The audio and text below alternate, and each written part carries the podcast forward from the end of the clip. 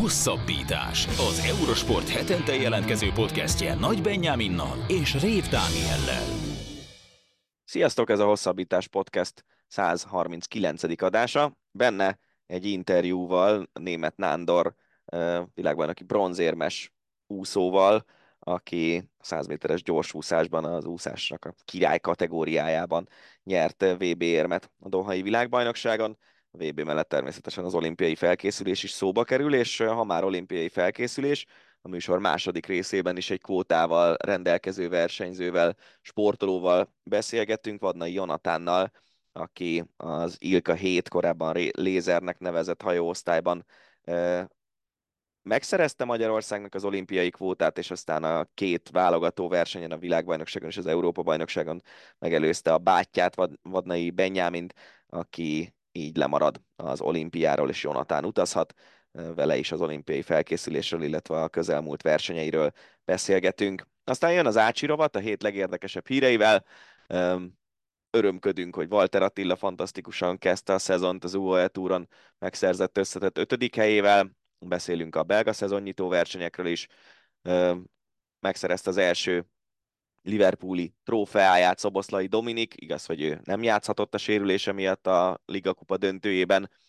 Ferencváros kiesett a konferencia ligából, kicsit kézilabdázunk is, férfi BL, illetve az átigazolási hírek kapcsán beszélünk a Bayern edzőváltásáról, Cristiano Ronaldo mutogatásáról és a Laureus díj jelöltjeiről is. Úgyhogy így néz ki nagyjából az ELTI podcast. Jó szórakozást kívánunk hozzá! Úszás Itt van velünk a vonalban német Nándor. Szia Nándi, köszönjük szépen, hogy elfogadtad a megkívásunkat. Szia, üdvözlök én is mindenkit. Német Nándor világbajnoki bronzérmes egyéniben is. Sikerült már a helyére raknod ezt, hogy feldolgoznod ezt? Igen, így azért most már eltelt egy jó pár nap, úgyhogy uh, sikerült így nagyjából felfogni, hogy mi is történt igazán.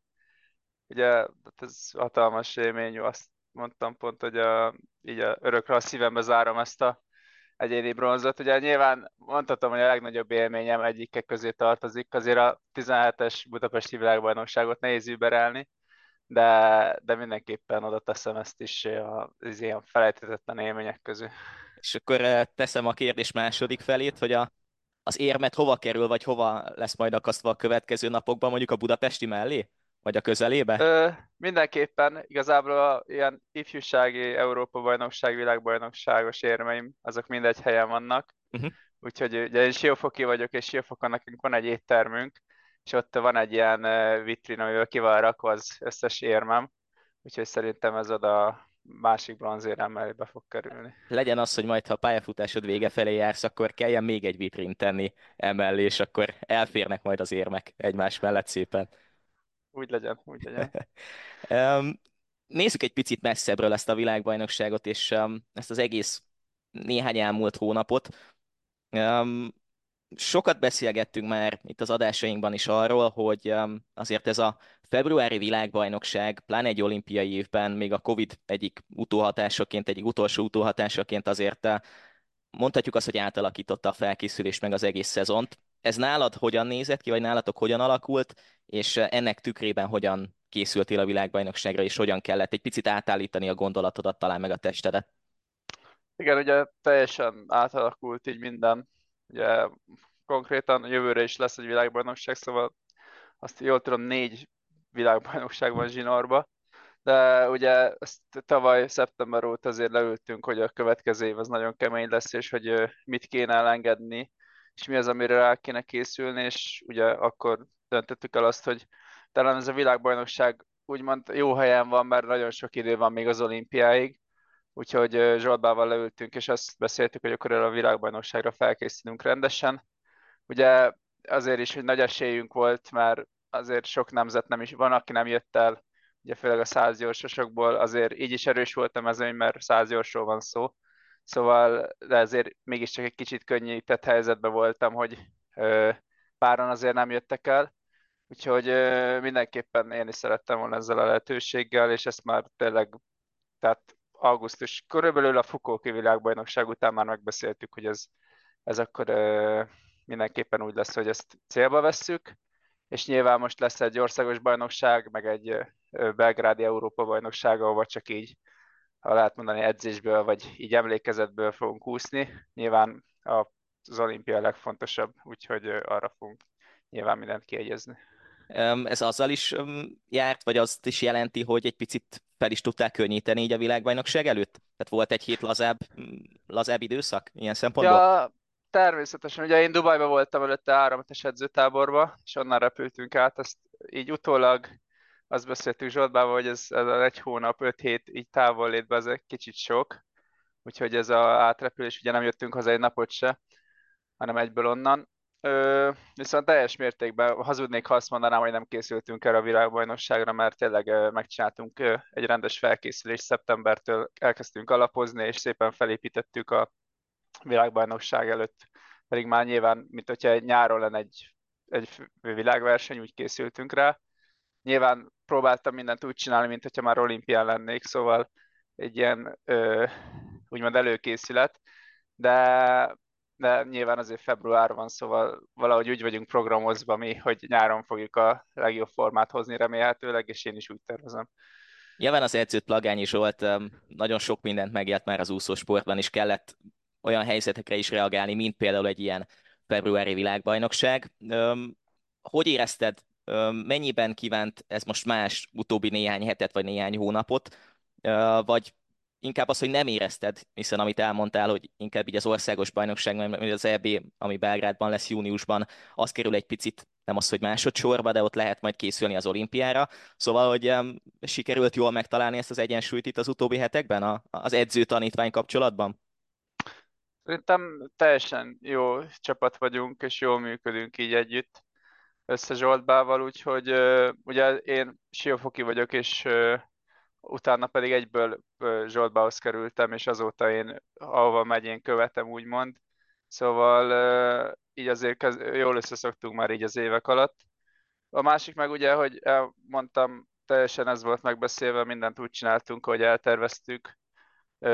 Szeptembertől, ugye nekem volt egy ilyen kisebb blokk, hogy mindig a döntőbe volt az a az idő, amit nem tudtam megúszni, ugye mindig az volt a egyik rosszabb idő, mindig a középdöntőben volt a legjobb idő, na így mondom, és a döntőben nem nagyon sikerült azt úszni, amit szerettem volna, ezt is próbáltuk úgy alakítani, hogy több versenyre menjünk, kicsit az edzést átalakítottuk úgy, hogy ezt a érzés meg legyen, ugye nyilván reggel kell egy erősebbet úszni, délután egy még erősebbet, és ugye másnap délután van a döntő, ahol, ahol ugye tényleg élet-halál küzdelem van.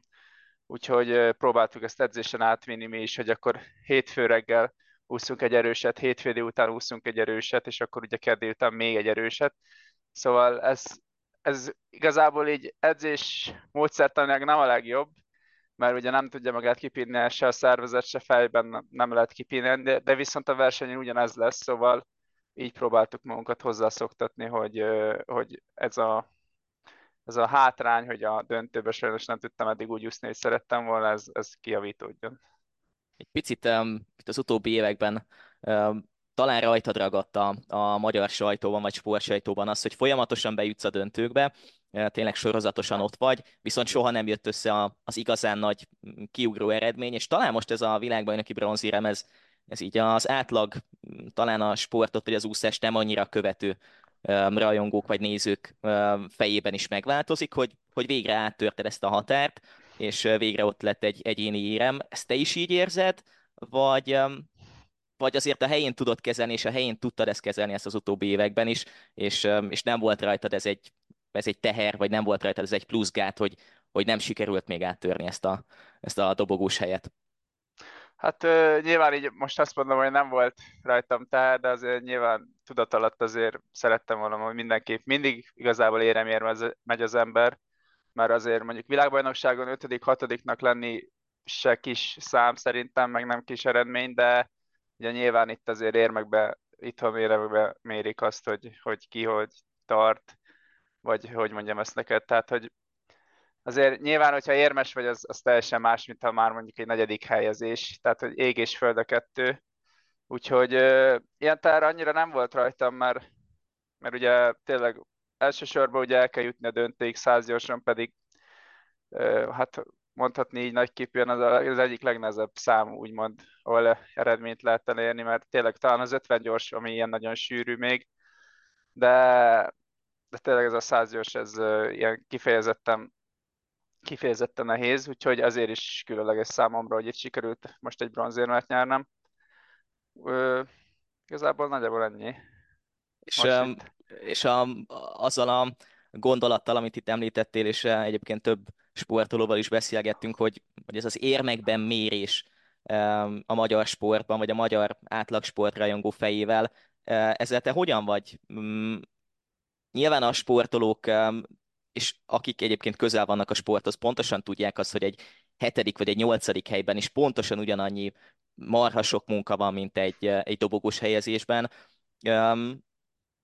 Ez most ilyen szempontból változtat rajtad, hogy ez most egy dobogós helyezés lett, ez most egy érem lett, vagy, vagy ugyanúgy állsz hozzá a következő versenyekhez is, és tényleg az a munka az most csak kifizetődött, úgymond, és idézőjelben ez a csak, kifizetődött egy éremmel, és, és aztán így tudsz tovább menni.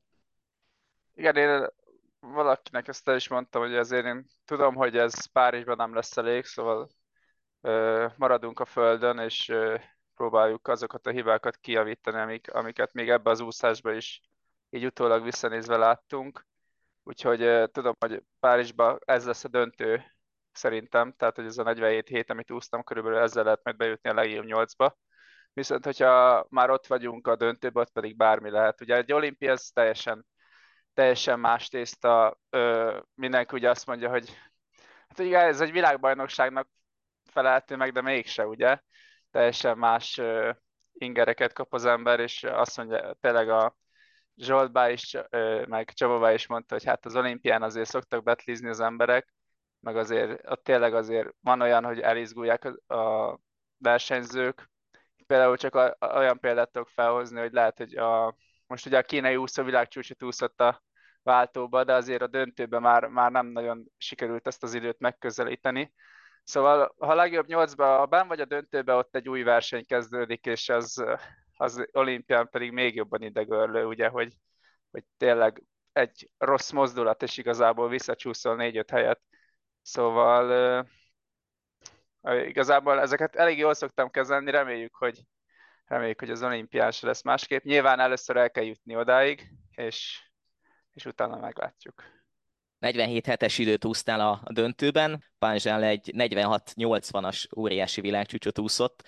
Így visszagondolva, pláne annak tükrében, hogy a döntőben aztán, ha jól rémlik, 47-53-at úszott Pán. Igazából ott úgy álltam oda, hogy azért szeretem a váltókat, főleg ugye már első nap van, 400 gyors váltó, és ugye mi a 100 gyorsos vagyok, ezért ez egy ilyen visszajelzést ad a felkészülés, hogy hogy sikerült igazából. És tudtam, hogy ezen a világbajnokságon, mikor bejutottunk a döntőbe, ugye a nyolcas pályára, megnéztem az első sort, úgymond, hogy kiúszik elől, és nyilván miután ezek már csak a végén derülnek ki ezek az információk, tehát előre nem tudom megmondani, hogy kiúszik elől, de általában én beszoktam magam úgymond kérni, hogy hogy menjek előre, és tudtam, hogy nagyjából mindenki a ilyen nagyképűen a legjobbat fogja előre rakni, úgyhogy pont meg is írtam az egyik barátomnak, hogy délután már lejátszuk a 100 gyors döntőjét, ugye konkrétan ott volt Miressi, Richards, Panzsále, majdnem, hogy az egész döntő, aki a, most a 100 gyorsan volt, ott volt. Úgyhogy ugye a másodiknak sikerült átadnom a váltót az első száz után, úgyhogy mondtam, hogy akkor ezt így borítékolhatjuk, és ezt elfogadom egyénibe is. De hát nyilván váltó az teljesen más, mint a, mint az egyéni. Visszatérve a világcsúcsra, ugye én a szélén úsztam, ők középen semmit nem láttam belőle, úgyhogy tényleg az visszanézve az azért hátborzongató volt, ugye. Nagyon erősen kezdte, és egész jó végigúszta, sőt, világklasszis második felét is úszott, úgyhogy, úgyhogy fel, van, fel kell kötni a gatyát, mert, mert tényleg nagyon jó úszik. Mondhatjuk azt, hogy egy, egy újabb olyan riválissal bővült a, a 100 gyors mezőnye, aki, aki talán egy picit a, ezen a világbajnokságon olyan volt, mint, mint mondjuk David Popovicsnak az előző világcsúcs tartónak az utóbbi, mondjuk az, hogy szűk egy éve.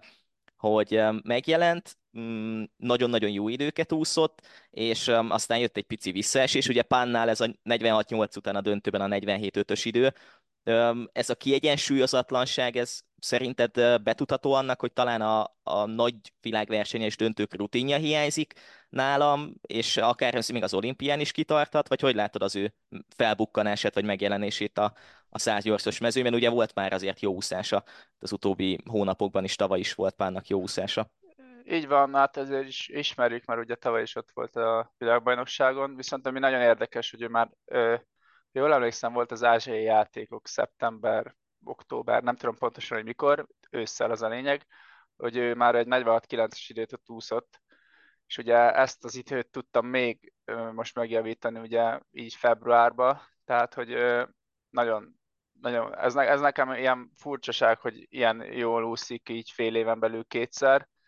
Uh, ahogy mondtad, Popovics is ugye 2022-ben nagyon robba, nagyot robbant, és utána egy kicsit uh, visszaesés volt vele. Hát ezt igazából nem tudom, nagyon fiatalok ők is, ugye 2005-ösök talán, ha jól emlékszem, 2004 vagy 2005-ösök, úgyhogy uh, nyilván annyi világversenyen még nem vettek részt, uh, de de kíváncsi vagyok, hogy az olimpián vissza fog ez neki ütni, mert tényleg, tényleg eszméletlen, amit ugye szeptember óta csinál, és úgymond szeptember óta egy ilyen csúcsformát tud hozni, akkor is, most is csúcsformát hozott, Úgyhogy kíváncsi vagyok. Én most így gonoszságban örülnék neki, hogyha, hogyha itt valaki egy kicsit betlizne, aki nem én leszek, reméljük.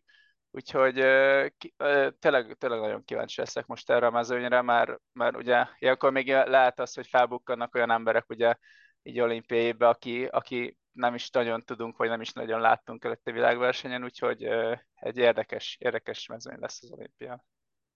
Említetted a dohai nyilatkozataidban, hogy eh, az utóbbi néhány hónapban talán mentálisan kellett a leginkább összeszedned magad, amellett azért fizikálisan is nyilván itt a februári időpont ellenére, vagy ezzel együtt össze kellett raknod magad. Hogyan nézett ki nálad ez a, ez a változás, ez a megújulás, és hogy érzed, hogy amilyen állapotban most vagy, akár fizikálisan, akár mentálisan, az mondjuk hány százalékos állapot egy párizsi valószínűleges állapothoz képest?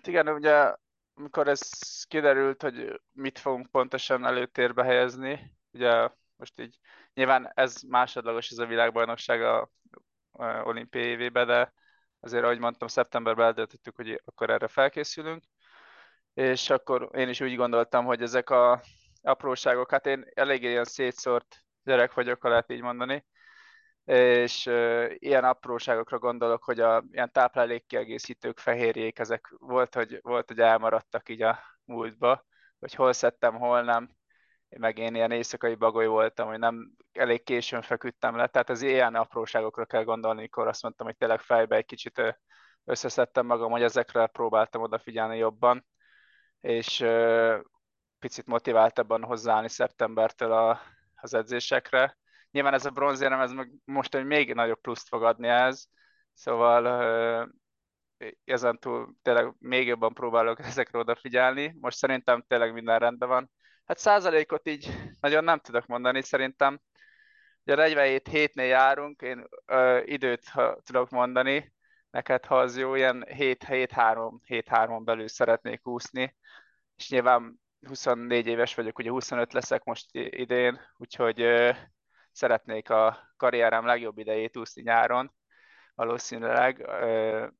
Ugye ilyenkor van az ember körülbelül teljesítményképesség csúcsán, szóval reméljük, hogy tényleg nyáron lesz az a forma, amit, amit egy ideig nem nagyon fog tudni megúszni. Több interjú alanyunktól is szoktuk kérdezni, így úszóktól is, hogy um, szerintük hány százalékban um, fizikális és hány százalékban mentális az adott sportág. Te hogyan vélekedsz az úszásról egyébként, hogy hány százalék a mentalitás, és hány százalék a mondjuk a, a fizikális felkészültség? Ez egy, nagyon, ez egy nagyon jó kérdés. De ugye nekem volt 2022-ben helyett, de 22 decemberén volt nekem ugye egy műtétem, uh-huh. szóval az ott, ott nagyon nagy volt a kiesés, és nekem ugye majdnem szeptembertől decemberig alig jártam le edzésre, sőt egész decemberbe sőt majdnem január végéig nem tudtam úszni, Szóval nyilván, ha nincs meg a rendes alap és fizikai munka, akkor, akkor nem lehet eredményt elérni. Ugye ezt, ez, tehát, hogy ez tény. De viszont ha megvan minden, és tényleg ott voltál az összes edzésen, mindent megcsináltál, amit kértek tőled, akkor jön az a része, hogy ugye mentális része, hogy hogy tudod te majd a versenyt feldolgozni, amikor egy döntőbe oda kell állni, akár egy középdöntőbe, hogy ö, igazából elbírod-e fejbe, ezt úgy szoktuk mondani, sőt Zsoltba is, hogy el kell hinni ezt az egészet, hogy te meg tudod csinálni. Szóval inkább ilyen 70-30 vagy 60-40 százalékról ülném be, hogy a, ha tényleg megvan a fizikai rész, akkor lehet, hogy te vagy a világon, aki a legjobban edzett, és te mindent megtettél, sőt, még többet is az edzésen, hogyha tényleg fejben nem tudsz, nem hiszed el, és nem tudsz oda koncentrálni abban az időben, amikor, amikor tényleg idegörlő és feszült a hangulat, akár ott a last roomba, ugye amikor már mindenki tényleg kicsit így magában van roskadva, és gondolkozik, hogy mit, mit kéne csinálni, mit hogyan. Jön az ilyen, nyilván izgul mindenki tudat alatt, és én is, Szerencsére azért olyan típus vagyok, aki nem az a túlizgulós típus, hanem inkább az a pozitív, pozitív dopping, ha lehet így mondani, mint hogy az a blokk, hogy, hogy túlizgulom, és akkor, és akkor leblokkolok. Úgyhogy 60-40-re tenném.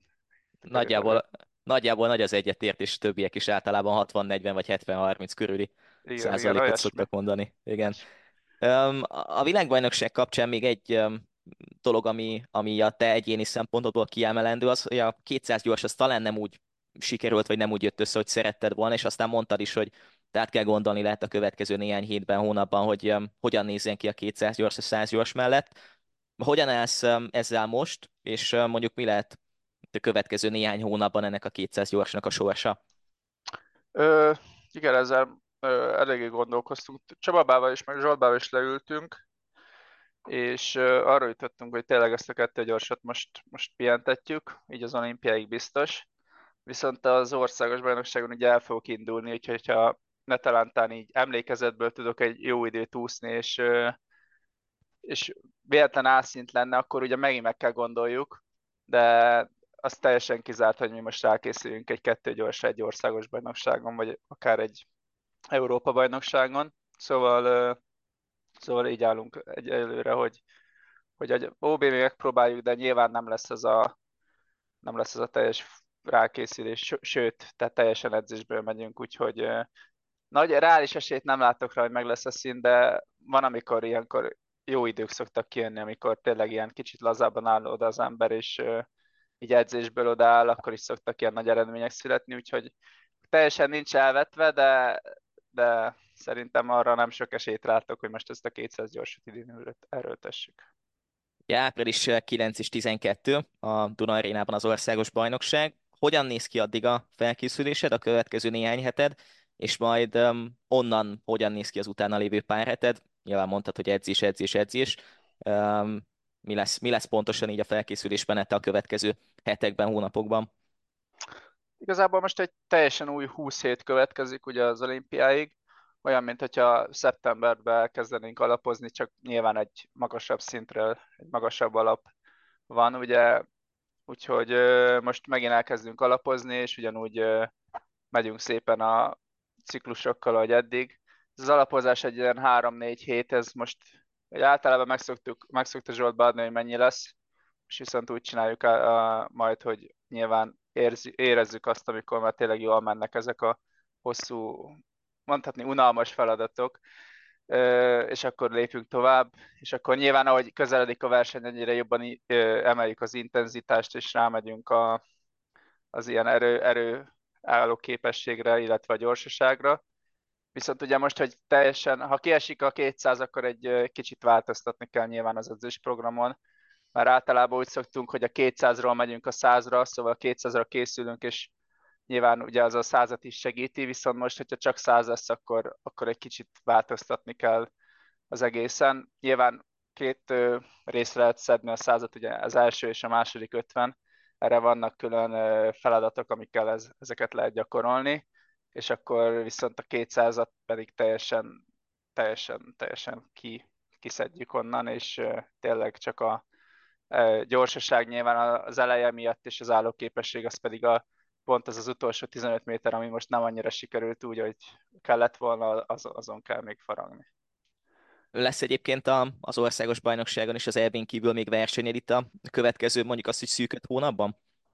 Ö, remélem, és mindenképpen menni fogunk, mert az kell. Most ö, kiderült ugye, hogy minél többet kell versenyezni, főleg ez a, hogy szokjuk ezt a középdöntő-döntő, úgyhogy ö, mindenképpen ilyenkor szoktak ugye lenni ilyen versenysorozatok Olaszországba, Franciaországba, szóval, ö, szóval mindenképpen menni fogunk. Pontosat nem tudok neked mondani, ezek a OB ugye meg a, meg a Európa bajnokság az a, a fix, és a többi az ugye az ilyen mondhatni választható, úgyhogy ezt majd össze, össze fogjuk rakni pontosan, hogy melyik verseny, mikor, és hogy melyik, melyikre éri meg úgy menni, hogy ne vegyen sok időt ki a felkészülésből, és, és hasznos legyen.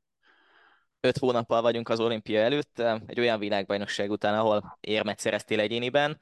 Hogyha most uh, így becsukod a szemed, és valamit elképzelsz az olimpiával kapcsolatban, akkor, akkor uh, mi az álom, vagy mi a cél, akár mondjuk egyéni, akár váltó szempontból, amivel mondjuk augusztus 12-én az olimpia záró ünnepsége után elégedett lennél?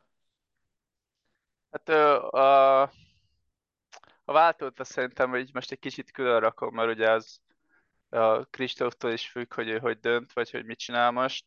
Úgyhogy a, nyilván mindenki az olimpiai bajnoki címért fog oda menni, szóval én is, én is úgy vagyok vele, hogy nyilván azért küzdök, hogy, hogy akár ott társak a dobogó legfelső fokán, de ahogy mondtam először, be kell, odáig el kell jutni, és hát nyilván mond, mond, mondhatnám azt, hogy az érem az, az nekem igazából bármilyen színű érem aranyérem lenne, szóval, hogyha tényleg ott vagyok a döntőben, ott bármi lehet, úgyhogy inkább időeredményt akarok mondani, és ez tényleg az a ha 47 elejét tudok úszni, és az meg kiderül. Az a baj, én tényleg mondanám azt, hogy az már biztos érem, de hát ugye azért itt most pörögnek a 47-en belül idők is, úgyhogy tényleg ez egy nagyon kemény verseny lesz, és amúgy várom is. Úgyhogy hát olyan 47-3 körülre gondoltam. Legyen így, kiegyezünk vele. Nádi, köszönjük szépen, hogy elfogadtad a meghívásunkat, és sok sikert a következő hetekhez. Köszönjük szépen. Német Nándorral beszélgettünk a világbajnokságról és a következő heteiről. Olimpia. Folytatjuk az adásunkat. A vendégünk Vadnai Jonatán. Szia, köszönjük szépen, hogy elfogadtad a meghívásunkat. Szia, köszönöm a meghívást. Európa bajnoki ezüstérem eh, az előző hétvégéről. Német Nádorral beszélgettünk az adás első felében, és eh, azt kérdeztük tőle is, hogy eh, hol tárolja az érmét. Nálad most éppen hol van ez az érem? Még a bőrönd, bőröndemben van, még nem pakoltam ki őszintén meg most értem csak az a nem rég a napokban. Szóval, de majd bekerül egy vitrínbe, biztos. És átvitt értelemben hova helyezed ezt az Európa bajnoki ezüstérmet a pályafutásodban? Hát ez talán eddig a leg, legnagyobb eredményem. Van még egy világkupa aranyam 2019-ből, de az elmúlt időszak biztos legjobb, legfényesebb érme ez most nekem egy kontextusban helyezzük a dolgokat, az Európa bajnoki ezüstérment mellé már az is biztossá vált, hogy az idei olimpián biztosan ott leszel. Ugye már tavaly augusztusban, de javíts ki, hogyha jól tévedek, augusztusban szerezted meg a kvótát, és az volt a kérdés, hogy végül is te vagy a testvéred, Benjamin képviselitek idén a, az olimpián Magyarországot. Ennek tükrében, hogy jött egy EB ezüst, és egyben megvan a kvóta is, hogyan tudsz készülni, nyugodtabban tudsz készülni a következő hetekben így az olimpiára? Igen, nálunk ugye az a rendszer szokott működni, az a felállás, hogy a, a kvalifikációs világbajnokságra, tehát úgy megyünk, hogy ez nem számít bele a válogatóba, aki hoz szintet, az az országnak hozza a szintet, nem saját magának, és akkor arra ö, igazából csatázunk majd a többi versenyzővel. Most Nálunk ez egy érdekes szituáció, mert mi a tesómmal vagyunk ketten, nincsen nagyon más magyar versenyző most még lézerben, így az, az, az elejében, és kiírtunk egy válogatót, vagy a szövetséggel együtt kiírtunk egy válogatót, ami végül is az előző, és a mostani világbajnokság volt januárban, illetve ez az Európa bajnokság, és ez alapján dölt el, hogy, hogy melyikünk mehet, melyikünk képviselheti majd hazánkat az olimpián. Ezt egymással hogyan kezeltétek ezt a helyzetet, mert elég nehezen tudok ennél kellemetlenebb szituációt, hogy, hogy az ember a testvérével harcol azért az egy helyért, ami lesz az országnak. Hát igen, ez egy, ez egy trükkös szituáció. Már így nagyjából hozzászoktunk egyébként, mert ez volt Rióba is, ez volt Tokióba is. Abnyi volt szerencsés, hogy, hogy a Benji már volt Tokióban és Rióban is, most én megyek, szóval nagyon egyikünk sem maradt ki az olimpiai az élményből, de nyilván ezt így viszonylag nehéz kezelni, mert egy minden sportolónak az álma az olimpia, de úgy gondolom, hogy megmaradtunk mi nagyon jó testvérek, és mindig is, tehát egy csapat vagyunk, együtt készülünk, egymást húzzuk, és tudunk örülni egymás sikereinek, és, és igazából a fő cél az az, hogy, hogy mindegyik, mindegy melyik vadnai lesz ott az olimpián, csak a, a, abban az időszakban lehető legjobb eredményt tudjuk elhozni az országnak, mert a, a Vitorlán az olimpián nincs ott, hogy, hogy Benjamin vagy Jonathan, nincs ott a keresztnév vadnai van. Nekünk ez volt a fontos mindig is, hogy nemzetközi szinten a vadnai nevet fel tudjuk húzni a topba.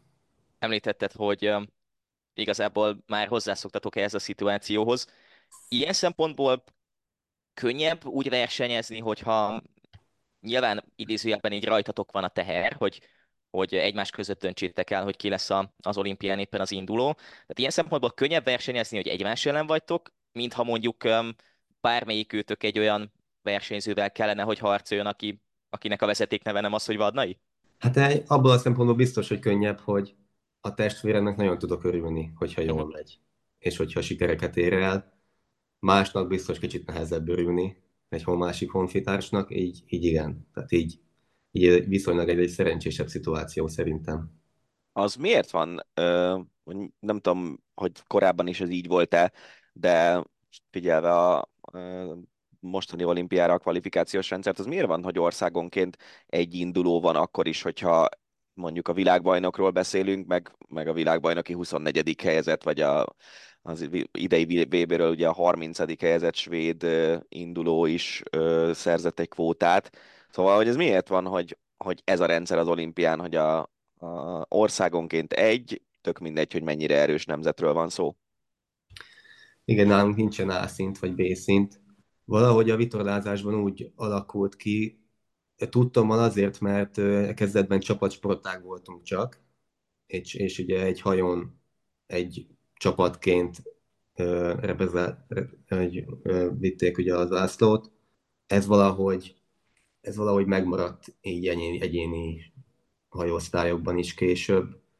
Nem nyúltak bele utólag az olimpiai bizottságból, se a World Ez, ez már kezdetektől fogva így van, tehát ez így nekünk ez megszokott, de tudom, hogy főleg egy egyéni sportágban ez nagyon szokatlan. Nézzünk egy picit az utóbbi egy hónapodra, vagy mondjuk azt, hogy bő egy hónapodra, kezdve az Adelaide világbajnokságtól ott a 12. helyen végeztél. Milyen volt az a világbajnokság, és ennek tükrében aztán milyen érzésekkel, vagy milyen gondolatokkal vágtál neki az EB-nek, amit ugye most rendeztek? Hát a, a világbajnokságra úgy mentem ki, hogy szerettem volna megdönteni így a eddigi personal bestemet, egy a legjobbamat, ami egy 9. volt még 2022-ben, de az nem lett meg sajnos, mert az utolsó napon negyedikre visszacsúszom 12-re, ami úgymond egy kicsit fájt, viszont főleg annak köszön, volt ez köszönhető, hogy olyan körülmény volt az utolsó napon, egy nagyon erős szél, nagyon fura hullámzással, ami nekem nem feküdt, mert nem tudtam nagyon gyakorolni az elmúlt időszakban. Hiába voltam kint Lanzarotén, edzőtáboroztam sokat, voltam világon mindenhol, ilyen körülményben nem mentem talán az elmúlt fél évben, és így technikai rutintalanságból elment sok-sok hely és sok-sok pont.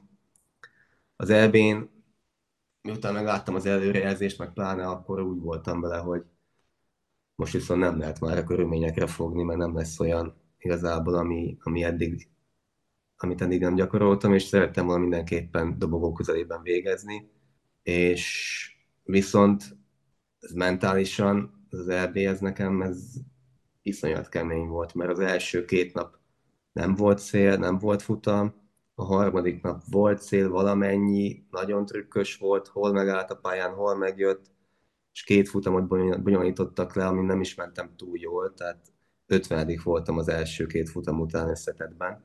A negyedik nap megint nem volt szél, és nekem ez úgy tűnt ez az EB, hogy, hogy ez az első két szinte bemelegítő futammal szinte el is mehet az összetett eredmény.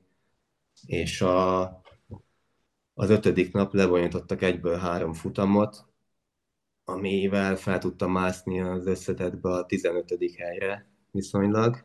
Igen, ott, ott álltam. És akkor az utolsó nap mondták, hogy három futamot terveznek még csinálni, de nem tudtuk, hogy megint majd a szél, mert délutánra jósoltak szelet.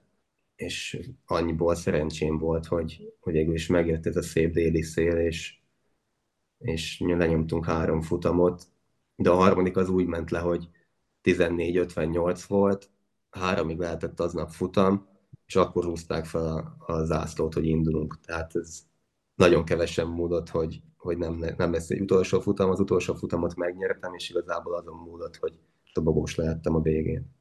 Az az Európa-bajnoki ezüstérem, ez mondjuk egy olimpiai kontextusban nézve mit ér, mennyire erősek az Európán kívüli hajósok ezen a, ebben a hajóosztályban?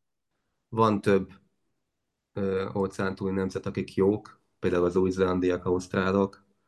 Uh-huh. Az ausztrál srác a, például a világbajnoki címvédő és az aktuális olimpiai bajnok, de úgy gondolom talán illetve a dél-amerikaiak is jók még. Van egy ilyen négy nemzet, akik, akik nem európaiak, de általában európai dominált sporták egyébként a hajóosztályunk.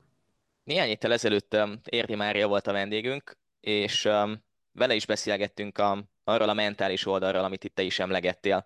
Hogy egy adott napon éppen milyen a szélviszony, éppen ti hogyan viszonyultok ehhez, hogyan álltok hozzá. De egyébként általában ezeket a váratlanabb helyzeteket, mint hogy két perccel, mondjuk 15 óra előtt indítanak el egy futamot, és éppen nem tudjátok, hogy lehet-e indulás, vagy nem lehet indulás. Szóval ezeket a szituációkat hogyan tudod kezelni, vagy hogyan kezelted az utóbbi években, és egyáltalán lehet ezt jól kezelni? Vagy, vagy hozzá kell szokni, és aztán tényleg lesz, ami lesz? Igen, a hozzászokással és a tapasztalattal ez biztos könnyebb évek múltán. De hát, hát sportpszichológussal lehet erre felkészülni, illetve majd tapasztalatszerzéssel, uh-huh. úgy gondolom. Hát igen, hát az, hogy a sportolónak milyen a mentális felkészülése, hogy téthelyzetben mennyire tud szerepelni, úgy gondolom, hogy ez az egyik legfontosabb mérvadó, főleg egy olimpián, hiszen az négy évente van, négy évente kell úgy szerepelni, hogy a csúcson legyen. E, igen, tehát én mindenképpen ajánlom mindenkinek a mentális oldalát a felkészülésnek, meg, meg én is dolgozom sportpszichológussal, Gosi Gabriellával, és nagyon úgy gondolom, hogy mióta együtt dolgozom vele, nagyon sokat léptem ezen a téren előre. Ez miben jelentkezik? konkrétan a versenyek közben, vagy a felkészülési időszakban, mindkettő, és, és verseny közben mi, mi az, amiben előre lehet lépni mentális szempontból? Hát mármint, hogy a, a mentális felkészülés hol jelentkezik meg a futamok alatt? Vagy? Igen, igen, igen, erre gondolok pontosan. Hát talán az, hogy az a nyomás, meg az a stressz, ami most ott volt rajtam az utolsó futamon, hogyha épp ott nem teljesítek abban a pillanatban, akkor akkor hiába tettem ezt nagyjából jó az elmúlt egy hetet, akkor az nem számít.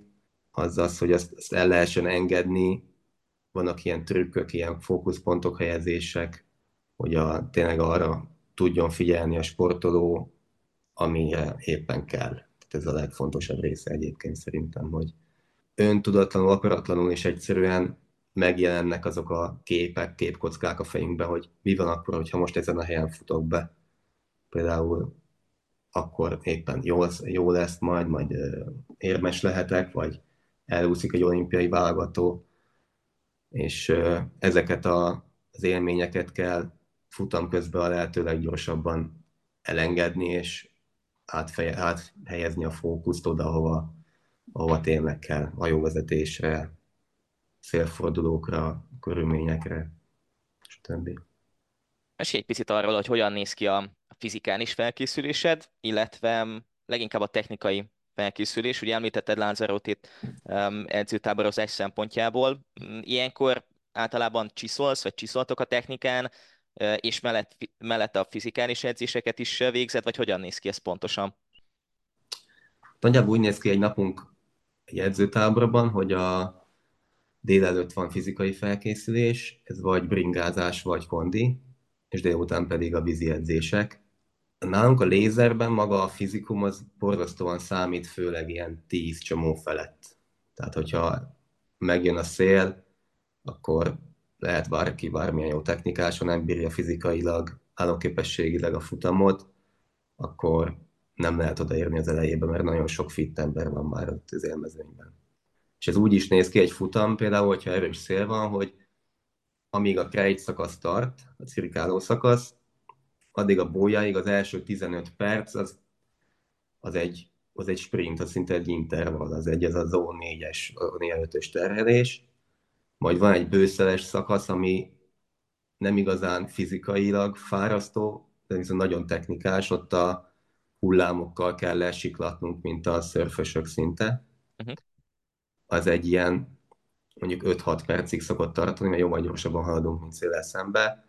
Addig van egy kis megnyugvás, és utána van még egy cirkáló szakasz, ez még, még egy 15 perces ilyen uh, abszolút teljesav termelő terhelés, és ugye erre kell nekünk naponta van általában két futam, hat nap alatt van 12 futam általában, vagy az olimpián például az öt nap alatt lesz 10, plusz egy medálrész, és erre kell úgy felkészülni, hogy futamról futamra tudjon regenerálódni a testünk, illetve napról napra készen álljunk elég keményen hangzik, őszintén szólva az ember. Na, bár lehet, hogyha belegondolunk abba, hogy mégis hogy néz ki egy vitolásverseny, és, és milyen erők hatnak, akkor igazából logikus az, amit mondasz, de én ebbe sose gondoltam bele, hogy ez a sporthoz milyen fizikumra van szükség. Kérdeztük Éri, Érdei uh, Márit is arról, hogy az olimpiai helyszín, a Márszei kikötő az neki egyrészt milyen emlékeket hordoz, másrészt mennyire fekszik neki. Nálad mi a helyzet, mennyire ismered ezt a márszei helyszínt, és hogy érzed, hogy mennyire fekszik a te stílusodnak? Hát ő 2022 nyara óta egyébként minden nyáron egy két hónapot eltöltöttem ott, és hát igen, ezen a két nyáron két, két hónapot eltöltöttem, így az olimpiai idő alatt, ez a július vége, augusztus, és uh, egyenlőre úgy tűnik, vagy amit tapasztalataim vannak, hogy fekszik a stílusomnak. Én nagyon szeretem ezt a középerősségű szelet, ezt a szépülő sea breeze, ilyen termékszelet, és általában az dominálott.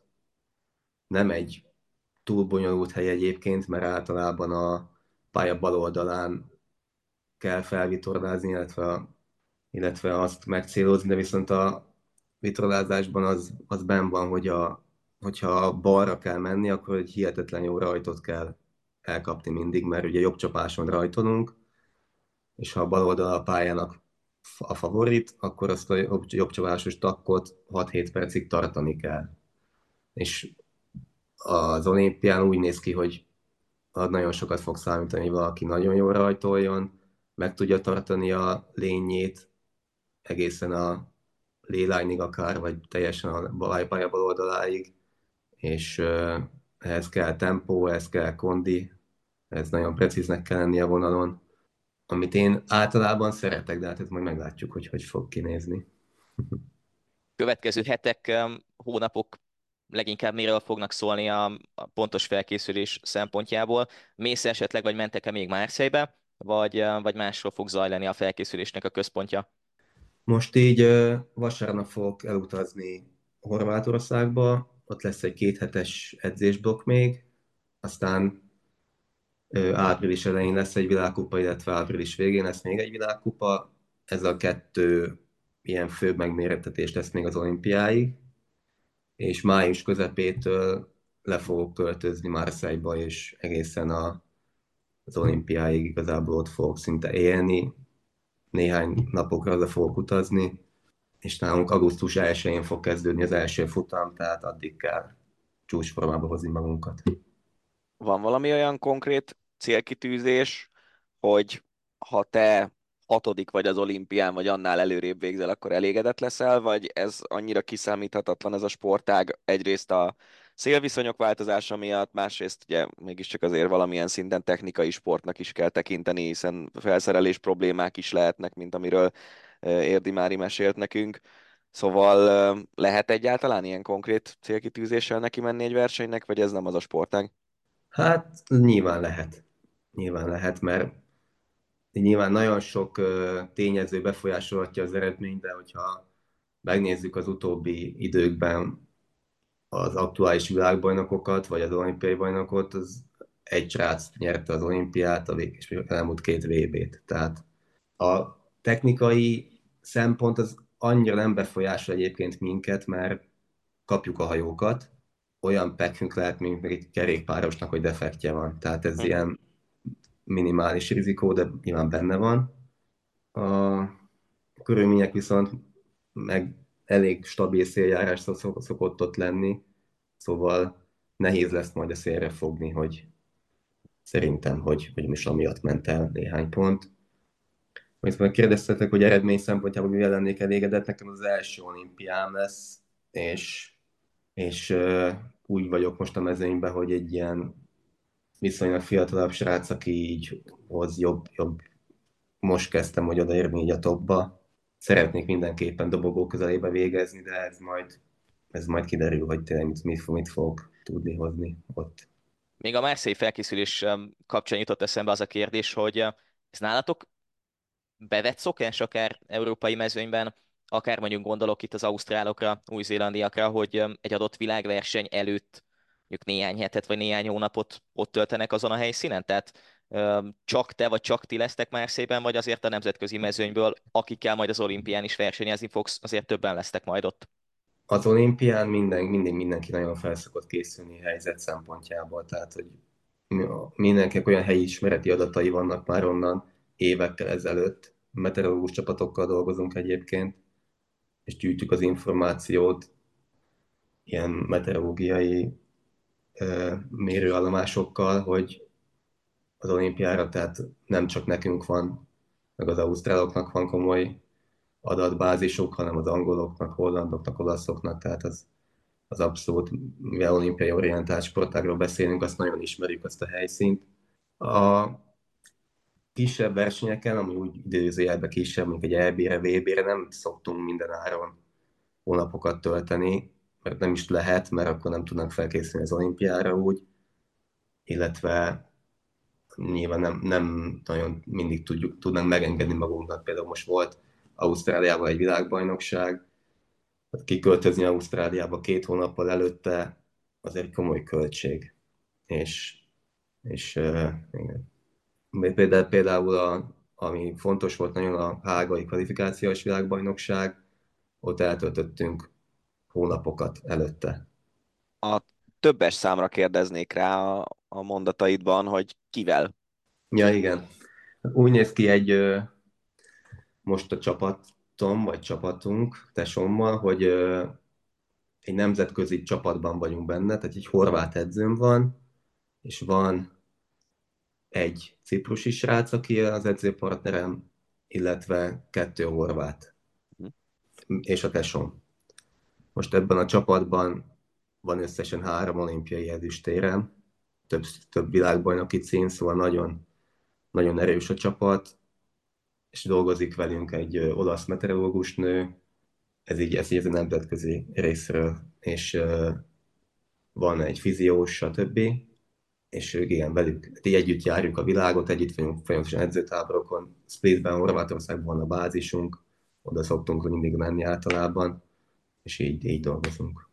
Lehet, hogy egy picit közhelyesnek hangzana a kérdés, de így, hogy említetted, hogy egy csapatban járjátok lényegében a világot. Hogy érzed, hogy az olimpia előtt, így, hogy a tesódnak már van Brióból, meg Tokióból tapasztalata, lehetnek olyan tanácsai, vagy lehetnek olyan praktikái, hogy akár mondjuk mentálisan, akár technikailag hogyan készülj fel? Tehát jól jöhet az a, az a két olimpiai rutin, ami nála megvan? Mindenképpen, mindenképpen jól jöhet. Ki is fog kísérni engem egyébként az olimpiára, és ott lesz a is motorossal, segíteni fog. Én is ott voltam velem egyébként Tokióban, és nekem is így van nagyjából egy kis tapasztalatom, hogy Tokióban milyen volt egy olimpia, csak így legalább láttam, még ha nem is hajóból, de uh-huh. motorcsónakból, és igen, tehát végül is az is egy szinte ugyanolyan verseny, mint a bármelyik világkupánk, ugyanazok az emberek vannak ott, ugyanazok a bójákat kell venni, csak, csak tényleg az a, ez, ez a óriási média nyomás és a, a szereplési úgymond kényszer, ami ugye az olimpia az, az mégiscsak az olimpia, az egy, az egy néztem ott így személy szerint láttam, hogy sok sportolót szinte megbénított. És az, az tényleg, hogy, hogy a tesóm majd el tudja mondani a tapasztalatait, meg beszélek vele mindenképpen erről, az biztos segíteni fog. Reméljük, hogy minden rendben lesz, és eléred azt az eredményt, amit szeretnél az olimpián. Köszönjük szépen, hogy a rendelkezésünkre álltál, és sok sikert kívánunk a felkészüléshez, meg a párizsi, vagy nektek márszei játékokhoz. Köszönöm szépen. Ácsi. A hét legérdekesebb hírei. Ahogy azt szoktuk, az Ácsival zárjuk a Hosszabbítás podcastet. Összeszedtük az előző hétnek fontosabb, legérdekesebb történéseit a sportvilágából, és ahogy szoktuk, eurosportos vonallal kezdjük, hiszen mondhatjuk azt, hogy már teljesen beindult hála az égnek az országúti bringás szezon.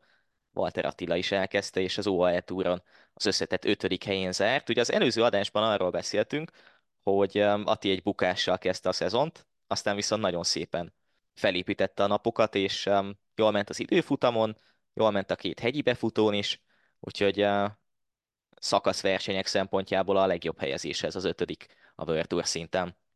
Az ötödik hely az egy dolog, de szerintem most kezdte el igazán elhinni magáról, hogy ő ezekkel az emberekkel fel tudja venni a versenyt, és ilyen teljesítményekre képes. És azért, ha megnézed, hogy itt kik voltak, azért egy Pejo Bilbao, aki nem tudom, évek óta ilyen top 10-15 három hetes menőben ben van, talán inkább 10-ben.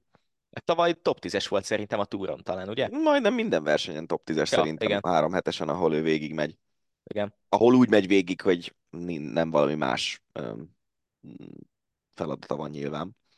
De, ja, tehát, hogy itt, itt azért komoly nevek voltak. Ben O'Connor, aki ugye tavaly harmadik volt a Dauphinén például, Roglic meg Vingegor mögött, tehát egy ilyen, ilyen névsorban azért elég jó, hogy ő, és, és azt látszott, hogy mondjuk a, az időfutamon ment egy közepeset, és a két hegyi szakaszon meg, meg felvette a versenyt a legjobbakkal, és ott volt a, a, az első nagyobb csoportban, ugye mindkét hegyet szólóban nyerték végül úgy, hogy az egyiknél mm, Okonornak csináltak egy hegyi felvezetést a, a Decathlon Ázsödözeresek, a másiknál Fanét felt egy támadásból lószolt el, és Attinak is volt vagy három komolyabb megindulása itt az utolsó hegyen. Volt, hogy ő húzta össze a sorokat, tehát tényleg nagyon erős. Nagyon kíváncsi vagyok, hogy mi lesz hétvégén, mert hogyha szerencséje lesz, azt mondom, akár a verseny szituációkból, akár ilyen murvás utakon nem, nem esnek el előtte, nem lesz defektje, stb., akkor, akkor szerintem ilyen formában simán a dobogó is benne lehet a strádén. Bizony. És a Attila is írta egyébként a Facebook posztjában, meg az Insta posztjában, hogy az első hegyébe futón a Jebel Jason ott egy picit talán bátortalannak is érezte magát, hogy nem támadott. Igen, hát az volt, hogy ugye McNulty mögött ment, aki vezette az összetettet, és azt lehetett hinni, hogy McNulty kereke az a legjobb kerék, csak aztán nem az volt a legjobb kerék végül. De, de hát érted, ilyen azért előfordul. Persze. És um, említetted a Strádét, ahogy néztem itt a Viszmának az előzetes csapatát, Laporton kívül gyakorlatilag azért mondhatjuk azt, hogy lehet, hogy kapitány lesz, vagy kapitány lehet Ati. Azért ez így félig meddig ki is van Laport mondva, megy hogy... a strádéra. Aha, bizony. Tényleg. Nem megy néztem még a, az előzetes kereteket őszintén szólva, úgyhogy most mindjárt ránézek. De hogy uh, simán el lehet képzelni azt, hogy Ati és Laport, bár Kusz is, is. Kusz is be van írva. Figyelj, de én ezt Ja. már mondtam szerintem korábban is, hogy ja, és megy Pogácsár, úgyhogy valószínűleg a győzelemben nem kell reménykedni. Hát ha, ha egy Pogácsárral megerősített mezőnyben tudna nyerni Ati, akkor az Hát mondjuk az- nagyot szólna, de ezért szerintem maradjunk meg a realitások talaján, és nem Atival szemben mondom ezt, hanem Pogácsár dicséreteként. De figyelj, én, én ezt már mondtam szerintem korábban, hogy tök mindegy, hogy melyik csapatban tekersz. Lehet az a világ összes jó versenyzőjét összehozó valami all-star csapat, de abban tekersz, és tavaly ötödik voltál, tavaly előtt negyedik voltál egy versenyen, akkor azon a versenyen a minimum az, hogy társkapitány vagy. Tehát, ö, és lá- láttuk, hogy hogy versenyzett a hétvégén a Visma. Ö, Ugye lényegében mindkét versenyen volt hat olyan versenyzőjük, akinek benne volt a pakliban az, hogy ő nyerni tud. Mindkét versenyt megnyerték. Mármint most a belga egynaposokra gondolok nyilván. Innentől kezdve, úgy, ahogy Trátnyik nyert a omlópon, így kijöhet a lépés Atinak is, csak hát ott nem volt ott Pogácsár, ennyi a zárójeles megjegyzés. Hm, jó lesz, azért lehet bízni abban, hogy, hogy ez jól fog kijönni, de most ha teszem azt rosszabbul sikerülne ez a Strade valamiért, vagy éppen most Lápóert vagy Kusz végez előrébb a Viszmából, szerintem az sem nagy tragédia, mert ez Nem. az ötödik hely, ez azért azt is mutatja, hogy Atinak sikerült fejlődnie még tovább, és ez az év ez minden szempontból egy nagy lépés lehet előre. Igen, és uh, ugye utána megy a Tirrénóra, ahol mm, Vingegorral, meg Eidebruxal fog uh, együtt menni, és uh, a Tirreno is egy olyan verseny, ahol azért tudnak érdekes dolgok történni. Um, lesz hegyi befutós szakasz, de azért nem nagyon vészes hegyi befutóval, lesz egy elég durva hegyi befutó, ahol szerintem Jonaszt senki nem veri meg. Lát, láttad, mit csinált Jonas a Láttam, Gran Camignon? igen, Az, na, az kemény. az nagyon durva volt. Az a, az a teljes megalázása az ellenfeleket. Nem is az, hogy úgy megalázni, hogy valami rosszat csinált, hanem hogy az a szintkülönbség, ami, ami Nagyon volt komoly köztük. volt. Ja. Szóval mindegy. Szerintem Ati jó irányba halad folyamatosan. Igazából valószínűleg a pályafutása eleje óta szinte ezt lehet mondani rá, és, és most már azért azon a szinten van, tényleg most már közelíti az ezer pontot a világranglistán, ami azért egy elég nagy szó, és közelíti a top százat a világranglistán. Üm, Szóval, ja, meglátjuk, hogy hogy sikerül a hétvége, meg a Tirreno utána, de nem féltem. És jó, hogy mondtad egyébként az előző hétvégét, még arról akartam egy-két szót beszélni, hogy a Visma ugye megnyerte az omlopot Trátnyikkal, megnyerte a Kürnét uh, Wout van Aerttal, nyertek a női omlopon, ott Marianne Foss győzött, és ugye ezt a Grand Camino-t említetted, ahol Vingegor négy szakaszból hármat elvitt plusz az összetettet.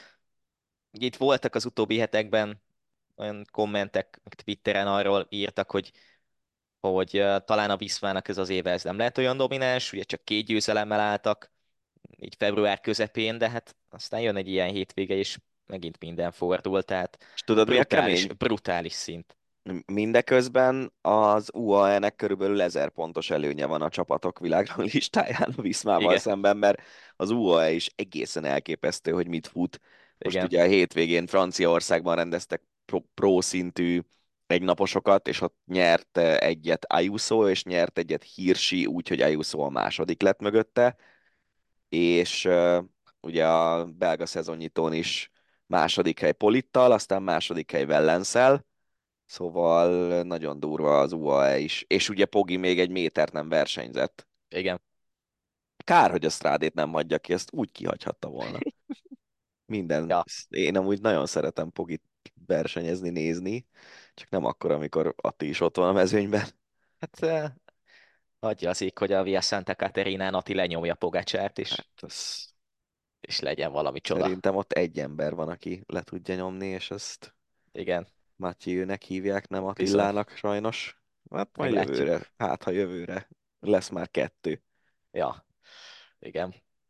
Mm, Aki viszont biztosan nyert valamit az előttünk, vagy a mögöttünk hagyott hétvégén, az Szoboszlai Dominik, még ha nem is volt ott a Liverpool keretében, hiszen a Liverpool a Liga kupát nyerte meg a Chelsea-vel szemben. Megvan Szoboszlainak az első nagy kupája Angliában, és azért hiába nem játszott a döntőben, de gyorsan tegyük hozzá, hogy fontos gólokat lőtt, nagy gólokat lőtt a Liga kupa sorozatban, úgyhogy akármi is lesz itt a nyári edzőváltással a Liverpoolnál, de azért nem úgy távozik Jürgen Klopp a csapattól, hogy mondjuk Szobóval közösen ne nyerjenek egy kupát. Mm, És Szoboszlai is elmondta egyébként pont a döntő előtti napokban, hogy oké, hogy Jürgen Klopp elmegy, de nem feltétlen csak miatta igazolt a Liverpoolba, úgyhogy nem fél attól, hogy majd nyártól nagyon más lenne a helyzet. Azt azért tegyük hozzá, hogy ez a négy trófea közül, amit idén megnyerhet a Liverpoollal, szerintem ez a legkevésbé értékes. Valószínűleg Nyilván nem igen. véletlen, hogy február végén volt a döntő. Tehát, hogy azért. Viszont igen, szerintem a Liverpoolnál ez a sérülés hullám, ami van, aminek Szoboszlai is a része, az az, ami nehezen nyerhetővé teszi számukra a bajnokságot, de az Európa Ligát, meg a FA kupát ott is állnak, még úgy tudom. Úgy tudom, igen. emlékszem. igen. Azt, azt egész nyugodtan megnyerhetik, és még a Premier League se kizárt. Tehát, hogy azért ez egy nagyon-nagyon erős szezon, amit ők futnak most. Mm, Van egy becsapós teszt kérdésem. Ki volt a legutóbbi magyar, aki a Liga kupában érmet szerzett? Tudod-e? Csak kíváncsiságból néztem meg, amúgy nem tudom miért. Gera egyszer a Fulemmel, vagy Én is, én is rá gondoltam amúgy, de Bogdán Ádám, 2015-16. Jó. Nagyon komoly. Nagyon komoly. Úgyhogy eh, Bogdán Ádám nyomdokain Szoboszlai Dominik. Mindenféle Yes. szempontból. Mert az a, az a Liverpool-lal szerzett érem Igen, volt. Igen, igen, igen. Ami zajlik, vagy zajlott, ugye félig említetted már a, az Európa Ligát, túl vagyunk a, a playoff meccseken a konferencia ligában és az Európa Ligában. Ugye ez a legjobb 16 közé, tehát a 8 döntőbe jutásért rendezett meccsek voltak. Ugye visszavágok most csütörtökön, és a Fradi is játszott az Olimpiákos ellen, ugye az odavágó az 1-0 lett az Olimpiákosnak, és a visszavágót is megnyerte az Olimpiákos szintén 1-0-ra, és nem is az, hogy kettős győzelem az olimpiákosztól, de Dejan Stankovic is nyilatkozta a meccs után, hogy igazából nagyon nem volt esélyük ezzel ellen az olimpiákos ellen, mert olyan szinten érezte azt, hogy, fölényben vannak játék közben, hogy, hogy nagyon nem tudott mit kezdeni a Fradi ezzel a csapattal. Ugye új edzővel, José Luis Mendilibárral játszott az olimpiákos, de most ez volt a végállomás a Fradinak ebben a szezonban. Igazából az- Európa Ligában tavaly a 16 közé jutás az egy, az egy tényleg egy nemzetközi szinten jegyzett eredmény volt. Én nem gondolom azt, hogy ez a konferencia liga ö, 16, vagy így nem tudom most hányba jutottak tulajdonképpen, de Hát én sem így, hogy kiestek a 16 közé jutásért zajló meccsen. Szerintem ez 24, ugye? Igen, de most, Ja. igen, tehát igazából mindegy. E- Ez nem ugyanaz a szint. Ez a, ez a sorozat, ez három éve van körülbelül. Valahogy úgy, igen. Mm. Én sos, sose gondolnám, vagy sose fogom olyan szintre tenni a fejemben legalábbis, mint, mint a másik kettőt, aminek nagyon komoly hagyományai vannak. Ettől még persze jó az, hogy a Fradi játszik, de, én mondom, én a tavalyi Fradit azt jóval erősebbnek érzem az idejénél. Aztán jött a válasz a Fraditól, az Újpest elleni 5 0 győzelem a derbin. Ez már Ö, szinte ilyen ö, hagyománnyá vált, nem? Hogy akármi Igen. is történik, az Újpestet kitömik. Igen. De nagyon vicces, a Nemzeti Sport címlapján lejött a derbi előtt, hogy ez a meccs nem lesz 6-0. Nem. 6-0, Látod? Igazuk 6-0 nem volt. lett. Igen. Igazuk volt. Úgyhogy Mészői Gézának a debütálása a derbin az, az nem nagyon jött össze. Mindegy. Igen. Hagyjuk is. Igen. Hát majd a Fradi a Paksal harcolhat a bajnoki címért. Így a, az Európai Kupa kiesés után talán ez Az a vicces, hogy az cél. ország legnépszerűbb csapata a Fradi, de azért azt gondolom, hogy több nem fradista van, mint fradista az országban. Szerintem a nem fradistáknak egy elég jelentős része paks szurkolóvá változik majd itt Igen, a szezon Paks. során. Paks divat szurkolóvá változik. Ja. Igen. Picit um, váltsunk sportágat, aztán még lesz szó fociról ebben az adásban, mert hogy a férfi kézilabda bajnokok ligájában fontos um, meccseket rendeztek, és fon- fontos meccsek jönnek egyébként a héten is. A Szeged játszott az Olborg vendégeként, egészen sokáig nagyon jól állt, a Szeged aztán a hajrában én nem is tudom, hogy mi jött, nem tudom, láttad a meccset, Dani, vagy a végét Láttam, láttad? hát én, én tudom, hogy mi jött a hajrában, az, hogy a kulcsjátékosok akkor már 50 perc a pályán Hát voltak. igen. De ezt Kárpáti. Krisztián le is nyilatkozta, hogy, hogy ezt ő taktikázta el talán, hogy Á, de közben meg, hogyha ők ne, nincsenek a pályán, mondjuk mit tudom én, azt csinálod, hogy leülteted Bombácsot, Bánhidit, mondjuk 10 percekre a félidők közepén, vagy, vagy a második félidőben legalábbis mondjuk úgy, úgy ö, ö, rotálod a csapatot, hogy 10-10-10-re osztod, és akkor a hajrában is ott vannak. Öm, lehet, hogy abban a 10 percben fordult volna meg a meccs, amiben a úgymond cserék játszanak. Tehát, hogy nehéz ezzel mit kezdeni igazából. Öm, Sostárics, ugye, akit megénekeltünk múlt héten, ő most nem játszott annyira jól, igen, Öm, de hát így, így se volt rossz, csak hogy nem, nem volt annyira tökéletes, mint általában. De ja, szerintem ennyi, ennyi a különbség, és az, hogy az Olborg az jobban hozzá van szokva ahhoz, hogy, hogy éles meccseket játszik, mert a Dán bajnokság az, az ilyen nagyon alul értékelt szerintem. Tehát, hogy- ott a két kiemelt csapat, az Olborg, meg a GOG is, a felsőház minden tagja ellen szerintem komoly meccset játszik igen. nem annyira erős, mint a Bundesliga, ahol azért simán lehet, hogy a 12. is megveri a harmadikat, hogyha éppen úgy jön ki, de, de nagyon erős a Dán bajnokság. A Szegednek a továbbjutása az mondjuk azt, hogy majd, hogy nem biztos. Ugye négy pont előnye van a Szegednek a Kulsztáddal szemben, és um, két meccs van hátra. Most jobb az egymás ellenie is, nem? Mm, Nem, mert uh, ugye hazai pályán győzelem, viszont viszont Ja, Norvégiában valami nagyon súlyos. Az a Idegenben volt az a nagy 37 zakó. Aha. 37-23, valami ilyesmi volt.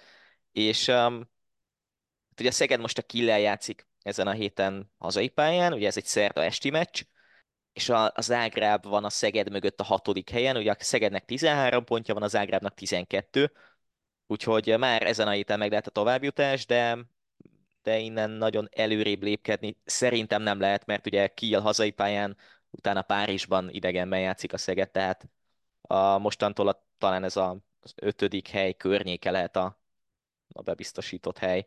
Hát szerintem ez a csoport ez továbbra is teljesen kiszámíthatatlan, úgyhogy Abszolút.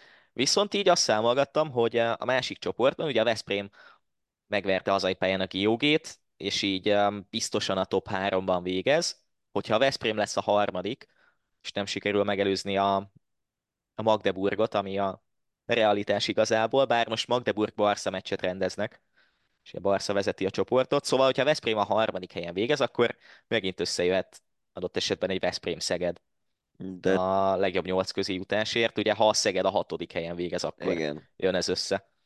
hát azért szerintem ne, ne végezzen a Szeged a hatodik Ne, helyen. ne, ne, ne, nagyon ne. Nagyon ne.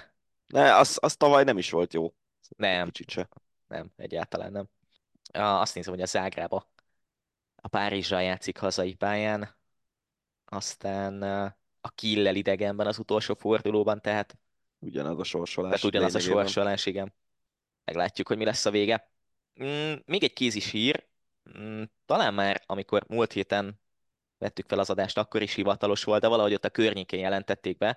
Uh, Egy picit így elsikított a radar alatt, hogy Bognár Alex, egy fiatal magyar kézilabdás a CEI-hez igazolt, és um, itt beszéltünk arról, hogy egyre többen igazolnak külföldre ugye a női mezőnyből is, de hogy abszolút megindult az, hogy a, a fiatal tehetséges férfi játékosok is egyre inkább külföldi csapatokat választanak. Elég érdekesnek tűnik ez az átigazolás. Nem tudom, hogy mikor játszott magyar játékos, vagy játszott a CEI-ben valaha. Lé- Lékai Máté játszott ott. Ja, de Lékain kívül nem nagyon rémlik senki. De ez, Lék, Lékai egy, egy vagy két szezon, vagy kölcsönben játszott Lékai? Hát hogy nem- ez kölcsönben, vagy nem, azt nem tudom, de várjál. két, Szeged után két évet. Azon gondolkozom, valaki még volt az elmúlt években a szlovén bajnokságban, nem biztos, hogy Szegedem. Vagy celjében azt akartam mondani. Szerintem a celje az mindig jó. Jó, ez nagyon, azt mondom, nagyon jó kis átigazolásnak tűnik. Ja, ja. Érdekes Bognár Alex helyzete, mert hogy egy kicsit ez az egész, amitről beszéltünk már a múlt kor, meg, meg az elmúlt hetekben, hogy Tatabányán úgy tűnik, hogy megjött a mollal a pénz, és ezáltal elkezdődött megint a bevásárlás külföldről elsősorban, és közben meg, meg Ancsin Gabi, aki marha jól játszott az Európa-bajnokságon, lehet, hogy már azelőtt ő úgymond el lett adva a Fradiba, de, de hogy a Fradiba megy Ancsin, a Fradiba megy Győri a Tatabányáról, és nyilván ezzel kiszorítanak embereket, hogy Balogh Zsolttal se hosszabbít majd a Fradi, mert szerintem ő egyébként el tud még játszogatni az NB1-ben valamilyen alsóházi csapatban egy 6-8 évet azon a szinten, ahol most van. Tehát, hogy Igen. Én, én, imádom a játékát, de azért sose ő, ő volt az azt hiszem, aki az erőnléti edzéseken még ráhúzott még 10 fekvőt a, ja. az előírton felül, és, és ja, és Bognár Alex is, meg még, még ketten mennek el a Fradiból, csak nem emlékszem már pontosan. A, ja, kisbeállós, aki nem Debreceni, hanem nem fog eszembe jutni a neve. Mindjárt megmondom, Pordán Bálint. Pordán, igen, igen. És igen. Szepesi Zsombi is eligazol. Igen. Ő ugye most kölcsönben van a Szegettől. Ő szep... Balszélső. És ő a jobb szélső srácnak a tesója, vagy az nem Szepesi, aki nem a Szilágyi Benyámin. Szilágyi, Szilágyi hát, Bencsi, igen, a Szegeden, igen össze-vissza keverem itt a neveket. Na mindegy, visszatérve, tehát hogy a Fradiba megérkeznek a Tatabányából, úgy tűnik, hogy kiszoruló, vagy lehet, hogy nem is kiszorulnak, csak Fradi építkezik magyar játékosok, Tatabánya meg külföldiekkel pótolja őket, de a, a, celje, azt szerintem egy fiatal magyar játékosnak az egy nagyon jó, nagyon jó irány. Bár azt hiszem, hogy nem ők lesznek a szlovén bajnokok, úgyhogy nem lesz BL indulás, de, de az egy jó irány. És uh, nem is beszélünk Magnus Rödről? De, de, de, azt akartam pont, hogy azon gondolkoztam, hogy eh, ha összeszámoljuk, lehet, hogy most még fölösleges, de bejelentenek minden átigazolást a, a Szeged, Veszprém, Tatabánya hármasnál, akkor lehet, hogy a két kezünkön meg tudjuk számolni, hogy összesen hány magyar játékos marad a három csapatnak a keretében, mert hogy eh, a Szeged ugye most bejelentette Magnus Rödnek a szerződtetését, ott lesz Bodó Bánhidi és talán Szilágyi a jobb szélen, Sosterics mellett. Ugye a Veszprémben ott van uh, Ligetvári, a Tatabányában azért még maradnak, de lehet, hogy tíz alatt lesz a létszám a három csapatnál. Hát lehet. Mm, ja, de Rőd. Rőd érkezett a Szegedhez, és így lényegében szerintem már csak egy kérdés van, hogy a bal átlövő posztjára majd kijön Szita Zozó helyett. Lehet, hogy Oli Mittu, lehet, hogy Johannessen a Kuosztáttól de őről sokan írták azt, hogy ő a Stepáncsics 2.0 annyira sérülékeny. Ezt nagyjából ezt akartam mondani, hogy egy sérülékeny, kiváló kézzel, meg tehetséggel megáldott jobb átlövőt vált egy másik, de azt, azt hozzá kell tenni, hogy Stepáncsics még rutinból lődöz gólokat, de hogy az ő lövései már annyira gyengék, azt szerintem a vállát is műtötték neki, nem? A lövővállát. Talán igen, igen. Na, annyira, annyira a sérülések tönkretették már a testét, pedig emlékszem, amikor Stepancic megjelent a horvát válogatottban fiatalként, ez fantasztikus játékos volt. De tényleg, tehát néztél és ámultál. És, és, és, és most meg már, hogyha tényleg azt mondom, hogy rutinból, meg, meg okosan lő, akkor, akkor tud gólokat lőni, de egyébként erőből már nem. Rőd ezzel szemben baromi nagyokat tud még lőni, csak ő is 5 percenként valamilyen megsérül. Ja. Állítólag Stefáncsics egyébként a kielcéhez igazol, azért, mert hogy Máté Dominiknak felmondhatják a szerződését a sérülései miatt. Aztán lehet, hogy az lesz a vége, hogy Máté Dominik is a Szegednél köt ki. Ha vissza tud térni oda, ahol volt két éve Máté Dominik, akkor jól jár vele a hát Szeged, igen. meg a válogatott, hanem akkor szomorúan zárjuk le a ő pályafutását, mert hát, nagyjából igen. sokkal több volt benne, mint ami eddig kijött, és még lehet is benne sok, mert még nagyon fiatal. Igen. Megint egy pici foci, mert hogy a Bayern München bejelentette, hogy Thomas Tuchel távozik a szezon végén. Ugye mondták azt sokszor az utóbbi hetek vereségei után, hogy Tuchelnek időt kell adni, biztos, hogy nem fogják meneszteni, aztán végül is az lett a vége, hogy menesztik, de ezt a szezont még együtt kihúzzák, és Tuchel meg elmondta, hogy leginkább azért született ez a döntés, hogy így nyomás nélkül játszassanak majd a következő, tudom, két és fél hónapban. Most azért elég komoly uh, csapatoknak üresedik meg a szezon végén a kispadja, és nagyon kíváncsi leszek, hogy itt a edzés forgó, vagy valószínűleg valamiféle forgás lesz. Az, az hogyan alakul. Hát ja, most... De mondjuk például Kloppot nem tudom elképzelni a Bayern kispadján. Egyáltalán nem. Most állítólag arról is van szó, hogy Hansi Flicket hívja vissza ugye az új vezetőség, aki, aki ugye nincs összeveszve Flickkel, talán felmerült, Szabó Bence írt róla egy cikket a honlapunkra, felmerült Mourinho-nak a neve nyilván Zidánnak, de azért ez elég valószínűtlennek tűnik, és um, Xavi Muri... Alonso-nak is. Mond, uh-huh. Mourinho-val kapcsolatban el Mur... tudnád képzelni? Mourinho beszarnék a rögéstől, hát az, ha ő a Bayern edző az, lenne. Az nagyon durva lenne. Ja, de Xabi, Alonso, Xabi Alonso-t elhapolhatják a Liverpool elől. Hm. Jó. Az, az is ki lenne. Biztos.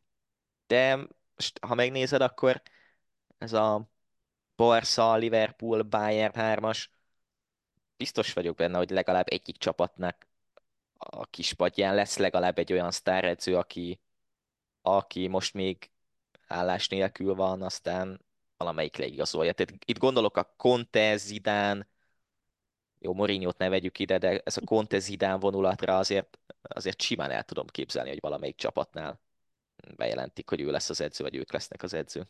Abszolút lehet. Ha nem, majd jöjjenek az NB1-be. Uh, ott, ott, jó helyük, ott jó helyük lesz. Mindenképpen szeretném fizetni ezeket az edzőket az adómból. Főleg Mourinho-t a Special Band. Uh-huh, őt, őt. Nagyon különösen. szívesen. Igen. Még lesz egy focis témánk, de az majd a adás majd, hogy nem legvégén. Előtte egy um, szintén érdekes téma, ami nagyon nagy sajtó és média figyelmet kapott, mi is sokat beszéltünk róla, emlékszem még uh, szerintem Fogával is sokat beszéltetek, és itt az utóbbi hónapokban is volt egyszer vagy kétszer szó róla, most pedig lezárult a per Szilágyi Liliana és a apja Szilágyi Zoltán között, mert hogy Szilágyi Zoltán nem jelent meg a bíróságokon. Ugye visszaperelte Szilágyi Lilut a, a bántalmazós ügy kapcsán, mondván az, hogy ugye nem sikerült bebizonyítani a, az ő bűnösségét, és emiatt kártérítési pert indított Szilágyi Zoltán, viszont aztán nem jelent meg a bíróságon, így most lezárult ez a fele az ügynek, és a, az ügyvédje Szilágyi Liliánának elárulta közben, hogy Lilu Mexikóba költözött, és ott is dolgozik, úgyhogy, úgyhogy úgy tűnik, hogy most legalábbis félig meddig jelenleg vége ennek az ügynek, és, és jogilag nem biztos, hogy lesz több tárgyalás. Talán még egy-két eljárás valahogy folyamatban van, de jelenleg most ennyi a helyzet. Hát nagyon súlyos ügy, és igazából nehéz ez a nehéz ez, a, ez az egész sztori, nem, hogy ha te ragaszkodsz, ah, próbáljuk magunkat belehelyezni a szereplők fejébe. Hogyha te Szilágyi Zoltán vagy, és ragaszkodsz ahhoz, hogy te soha nem nyúltál hozzá egy újjal se a lányodhoz, akkor tulajdonképpen majd, hogy nem kötelességed, nem visszaperelni őt. Igen. Ilyen ez a jó hírnév megsértése című történet. Ugyanakkor meg az is elképzelhető, hogy, hogy ezt csak valaki tanácsolta neki, vagy, vagy nem tudom, és aztán végül, végül jobbnak látta azt, hogy inkább belengedi ezt a történetet, de tényleg nagyon súlyos ügy, és, és valahogy így nehéz azt elképzelni, hogy valaki ilyen részletességű fantázia világban éljen, amit, amiket elmesélt Lilu. Igen. És uh, nem tudom, hogy ez ilyen, ilyen nagyon furcsa lezárása a történetnek, nem? Hogy az egyikük nem jelenik meg a bíróságon, a másikuk közben elköltözik Mexikóba. Olyan, nem tudom, olyan, olyan furcsa ez az egész, hogy, hogy jogilag így, mintha nem is lenne vége ennek az egésznek. Hát ja. Kenderesi Tamás ügyének sincsen még vége egyébként. Megjelent róla is egy hír a sajtóban, hogy a tárgyalás az részben már elkezdődött, de a pontos időpontok még nincsenek kijelölve, úgyhogy talán márciusban lesz ítélet, de abból a szempontból nagyjából mindegy, hogy szerintem erről is beszéltünk már, hogy az ő pályafutása itt a tércsérülései meg minden után, pláne ezután a doppingügy után ez véget ért. Akár eltiltják, akár nem. Igen. Ja. Én e- ehhez nem nagyon tudok mit hozzátenni. Hát ennyi. Ennyi a történet lényege. Milák Kristóf viszont visszatért, és gőzerővel edz, immár Vírt Balázs keze alatt. Nézzük meg, hogy hol fog tartani Ja, öt hónap múlva. igen. Még egy rövidebb hír, viszont érdekes hír, hogy a magyar női short track váltó világbajnok lett, és Somodi Maja pedig 1500-on. Junior. Igen, junior világbajnokságon. Somodi Maja pedig 1500-on nyert, és Liu Shaolin után a második magyar junior világbajnok lett rövid Sha- pályás gyorskorcsolyában. Shaoang után szerintem. Melyikük nyert? Szerintem Shaoang. Shaoan Abban majdnem biztos vagyok. Abban majdnem biztos Mindjárt- vagyok, hogy mindjárt a, Shaoang nyert, abban, abban tényleg biztos vagyok, mert volt egy junior VB, amit így letarolt. A Shaolin nyerte, azt nem tudom. Kérlek szépen, Shaoang. Shaolin is nyert. Igen, egy, Aha. egy 500-as aranya volt 2014-ben. Igen. És Shaoang Shaoang, Shaoang 17. 17-ben. Aha. Arra emlékszem. Igen, igen, igen.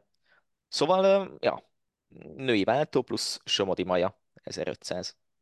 Hát ugye az az érdekes, hogy Somodi Maja szerintem már két szezonnal ezelőtt ment világkupa versenyeken egyszer-egyszer, és azért ez így egy junior korosztályban már viszonylag idősnek számító versenyző esetében egy nagyon komoly tapasztalat.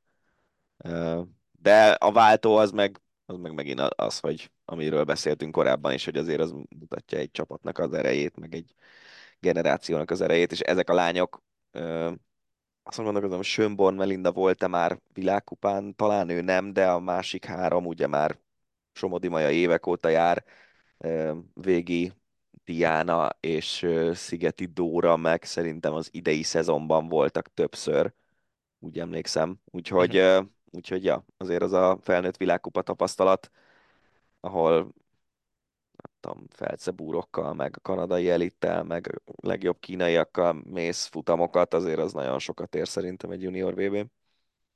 Jól néz ki tényleg ez a junior világbajnoki cím, hát ha majd a, a felnőtt mezőnyben is, amikor kinövik ezt a korosztályt, akkor stabilan ott tudnak lenni, akár mondjuk váltó szintjén is. Kettő hír, így a végén. Az egyik egy olyan hír, amiről itt Danival beszéltünk az adás rögzítése előtt. A Laureus díjnak a jelöltjei 2024. Ugye a, hát ez hülyeség ezt mondani, de a világ legjobb sportolói ö, rangsora alapján szedik össze a top 3-at. Lewis Hamilton, de hogy Lewis Hamilton, hülye vagyok. Novák Djokovic, Novák Djokovic, Max Verstappen és Lionel Messi. Vicces lenne, hogyha Lewis Hamilton ott lenne, pedig ö, két éve nem nyert VB-t, vagy három most már? Kettő. Most már Verstappen zsinórban kettő. Legutóbb ö, 21-ben nyert Hamilton. Ugye 22-23 Verstappen. Ja. Igen. Ja. Na, Szóval- szóval igen. Djokovic, Verstappen, Messi. Hát ez a Laureus díj szerintem az egésznek semmi értelme nincs. Hát ez semmi. Tegyük hozzá nyugodtan, úgyhogy Igen. ha ők, őket gondolják a legjobbnak, akkor hajrá. Ja. Fogánál biztos, nem tudom, melyik golfozó lenne ott, meg LeBron. LeBron, meg nem tudom még ki. Lehet, hogy Ronaldo. Hát, mondjuk eléggé szerette. Igen. De azért Tehát- a szaudi bajnokságba igazolás az szerintem nála is fog a szemét is felnyitotta arról, hogy nem biztos, hogy Ronaldo a minden idők legnagyobbja. Na de zárjuk akkor az adást kivel mással, mint Cristiano Ronaldoval, mert hogy elpattant egy húr Cristiano Ronaldonál, és uh, úgy kiakadt a szurkolói beszólogatáson a szaudi bajnokságban, hogy az ágyékát mutogatva, obszcén kifejezésekkel uh, kísérve botrányt csinált a szaudi bajnokság meccsein. Így jött le a magyar sajtóban ez a hír, és uh, már arról beszélnek, hogy vajon mikor távozik Ronaldo a szaudi bajnokságból. Még szerencséje van, mert szerintem a Szaúd-Arábiában ilyenért lehet, hogy az embert nem nagyon engedik távozni. Igen, valószínű. Azért, ha Ronaldo is elmegy a Szaudi ligából, akkor ez a Szaudi liga, ez a, körülbelül a Walter Atti gyönyörű piros-fehér-zöld festésű vázának a életkorát egy kicsit ö, tudja csak überelni. Az a sztori, hogy megkapta a bringát, és az első szakasz végén elesett és eltört a váz, úgyhogy onnantól kezdve már nem tudta azt a bringát használni. Úgyhogy egy egynapos RIP bringa február, ja. nem tudom, 19-től 20-ig élt feliratot rakott ki, és szerintem körülbelül ez a RIP Saudi Liga lenne, élt 2023. januártól 24 valameddig. Igen. De az a legviccesebb a történetben, hogy állítólag Ronaldonál az volt az egyik fő indok, hogy Lionel Messi nevét skandálták az ellenfél szurkolói, és erre válaszolta az ágyékát fogdosva. Hát, egészségére. Szép, szép történet, igen. Az. Ennyi volt uh, mára is erre a hétre a hosszabbítás, hogyha tetszett is, eddig még nem tettétek, akkor iratkozzatok fel, minden egyéb podcastünket is megtalálhatjátok, és természetesen az új podcastünket is meghallgathatjátok, a Lömani 24 órás podcastünket, úgyhogy uh, Lantiék már nagyon készülnek a különböző versenyekre. Uh, mi pedig majd jelentkezünk a jövő héten egy újabb adással. Erre a hétre most búcsúzunk. Rév Dániát és Nagy Benyámit hallottátok. Sziasztok! Ez volt a Hosszabbítás, az Eurosport podcastje. A műsor témáiról bővebben is olvashattok honlapunkon az eurosport.hu.